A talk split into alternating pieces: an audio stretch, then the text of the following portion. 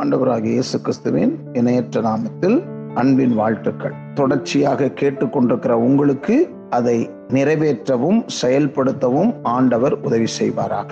இன்றைக்கு தியானிக்க போகிற இந்த பகுதியை பாருங்கள். மார்க்கு பதினொன்று இருபத்தி நாலு. ஆதலால் நீங்கள் ஜெபம் பண்ணும்போது எவைகளை கேட்டுக்கொள்வீர்களோ அவைகளை பெற்றுக்கொள்வோம் என்று விசுவாசி, அப்பொழுது அவைகள் உங்களுக்கு உண்டாகும் என்று சொல்லுகிறேன் என்றார்.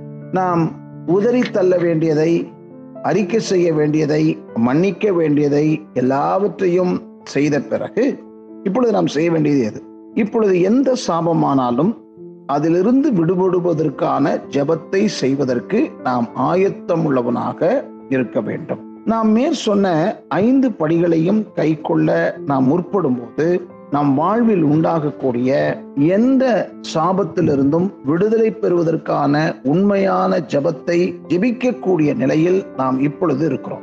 ஆனால் தேவன் தமது இரக்கத்தை ஒரே ஒரு அடிப்படையின் பேரிலே தருகிறார் என்பதை நினைவிலே வைத்துக் கொள்ள வேண்டியது. அது என்ன? அது இயேசு சிலுவையில் மரித்த பொழுது ஏற்பட்ட பரிமாற்றமாகும். அந்த பரிமாற்றத்தில் ஒவ்வொரு சாபத்திலிருந்தும் விடுபடுவதற்கான வழி உள்ளது. இயேசு சிலுவையில் தொங்கினதன் மூலம் நம்மேல் வரக்கூடிய எல்லா சாபத்திற்கும் அவர் சாபமானார்.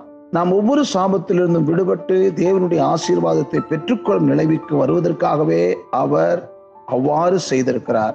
இயேசு சிலுவையின் மேல் தாம் செய்த தியாகத்தின் மூலம் நமக்காக அவர் எதை சம்பாதித்துள்ளாரோ அதன் மீது மட்டும் நமது விசுவாசம் இருக்க வேண்டும். இல்லாவிட்டால் விசுவாசத்தை சார்ந்திருக்க வேண்டும் என்பது மிக மிக முக்கியமானது. நம்முடைய விடுதலையை சம்பாதிக்க வேண்டியதில்லை, கிரயம் செலுத்த வேண்டியதில்லை, அதற்கு நாம் தகுதியாயிருக்க தேவையில்லை.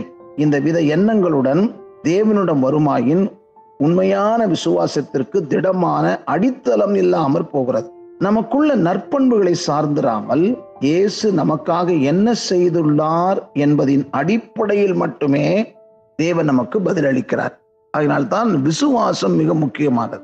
என்னுடைய நற்பண்புகள், என்னுடைய கிரியைகள் அல்ல. முதலாவது அவர் எனக்கு தந்த வெற்றியானது சிலுவையின் மூலமாகத்தான் எனக்கு கிட்டுகிறது என்பதை அடி ஆழத்துல உணர்ந்து நீங்கள் அறிக்கை செய்யுங்கள். இந்த விசுவாச அடிப்படையில் நாம் ஜெபம் செய்ய வேண்டும் என்றால், அந்த ஜெபத்தில் வெறும் விண்ணப்பத்துடன் மட்டும் நிறுத்திவிடாமல் உண்மையாய் பெற்றுக்கொள்ளுதலும் அதில் இருக்க வேண்டும். மார்க் பதினொன்று இருபத்தி நாலில் இயேசு இதை ஒரு குறிப்பிட்ட மூல கோட்பாடாக கூறியுள்ளார். என்னதது? ஆதலால் நீங்கள் ஜெபம் பண்ணும்போது எவைகளை கேட்டுக்கொள்வீர்களோ அவைகளை பெற்றுக்கொள்வோம் என்று விசுவாசியுங்கள், அப்பொழுது அவைகள் உங்களுக்கு உண்டாகும் என்று சொல்லுகிறேன் என்றார்.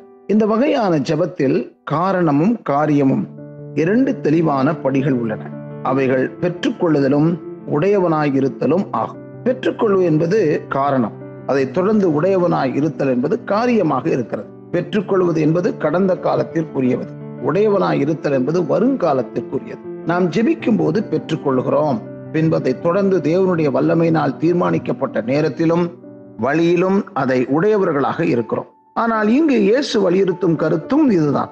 ஜெபிக்கும் வேளையில் நாம் பெற்றுக்கொள்ளவில்லையானால் நாம் உடையவர்களாய் இருப்போம் என்ற நிச்சயம் நமக்கு இராது. அதற்கு ஏற்ற ஒரு ஜெபத்தை இங்கு செய்வதை நீங்களும் செய்யுங்கள். என்ன சொல்லணும்? கர்த்தராகிய இயேசுவே, என் மேல் வரக்கூடிய எல்லா சாபங்களையும் சிலுவையில் நீர் சுமந்தீர் என்று விசுவாசிக்கிறேன். ஆகவே கர்த்தராகிய இயேசு கிறிஸ்துவே, உமது நாமத்தில் என் வாழ்வில் உள்ள எல்லா சாபங்களிலிருந்தும் நீர் என்னை விடுவிக்கும்படியாக வேண்டுகிறேன். விசுவாசத்தின் மூலம் என் விடுதலையை இப்பொழுது பெற்றுக்கொள்கிறேன். அதற்காக நான் உமக்கு நன்றி செலுத்துகிறேன். விடுதலைக்கான இந்த விண்ணப்பத்தை செய்வதற்கு முன்பு நாம் ஏற்கனவே செய்த முந்தைய ஐந்து அறிக்கைகள் ஒவ்வொன்றையும் மீண்டும் உறுதிப்படுத்திக் கொள்ளுங்கள். எளிதாக செய்வதற்கு வேறு எந்த குறிப்புகளும் விளக்கமின்றி அந்த அறிக்கைகளை மட்டும் கீழே நாம் சொல்லுகிறதை மறுபடியும் மனதிலே வையுங்கள். என்னது? அதை ஜெபிக்கும் போது நீங்கள் அதை கருத்தை புரிந்து கொள்ளுங்கள். கர்த்தராகிய இயேசுவே, நீ தேவனுடைய குமாரன் என்று தேவனிடம் செல்வதற்கு நீர் ஒருவரே வழி என்று விசுவாசிக்கிறேன். என்னுடைய பாவங்களுக்காக நீர் சிலுவையில் மரித்து மரணத்தினின்று மீண்டும் உயிருடன் எழுந்தீர். நான் எல்லா பாவங்களையும் என் எல்லா முரட்டாட்டத்தையும் விட்டு விடுகிறேன். உம்மை கர்த்தராக ஏற்றுக்கொண்டு என்னை உமக்கு ஒப்பு கொடுக்கிறேன். என் பாவங்கள் அனைத்தையும், முக்கியமாக என்னை சாபத்திற்கு உட்படுத்திய பாவங்கள் உமக்கு முன்பாக அறிக்கையிட்டு உம்முடைய மன்னிப்பை கோருகிறேன். என் முன்னோர்களின் பாவங்களின் விளைவுகளில் இருந்தும் என்னை விடுவித்தருளும். என்னுடைய சித்தத்தின் அடிப்படையில் செய்த தீர்மானத்தினால் எனக்கு தீங்கிழைத்தவர்கள், என்னை தவறாய் வழிநடத்தியவர்கள் அனைவரையும் நான் மன்னிக்கிறேன். என்னை தேவன் மன்னிக்க வேண்டும் என்று நான் விரும்புவது போல நான் அவர்களை மன்னிக்கிறேன். முக்கியமாக இவர்களை நான் மன்னிக்கிறேன். இந்த மாந்திரிகம், குறி சொல்லுதல், சாத்தானுடைய எல்லா ஈடுபாட்டையும் நான் உதறி தள்ளுகிறேன். நான் ஏதாவது தொடர்பு பொருட்கள் வைத்திருந்தால் அவை அழிப்பதற்கும் தீர்மானிக்கிறேன்.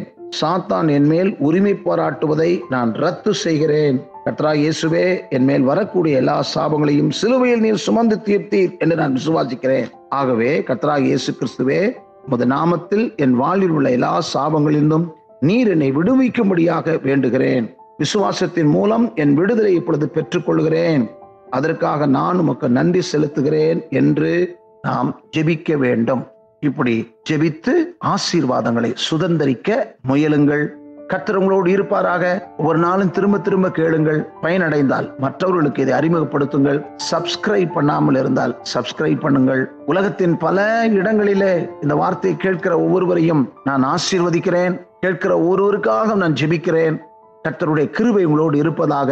ஆமேன்.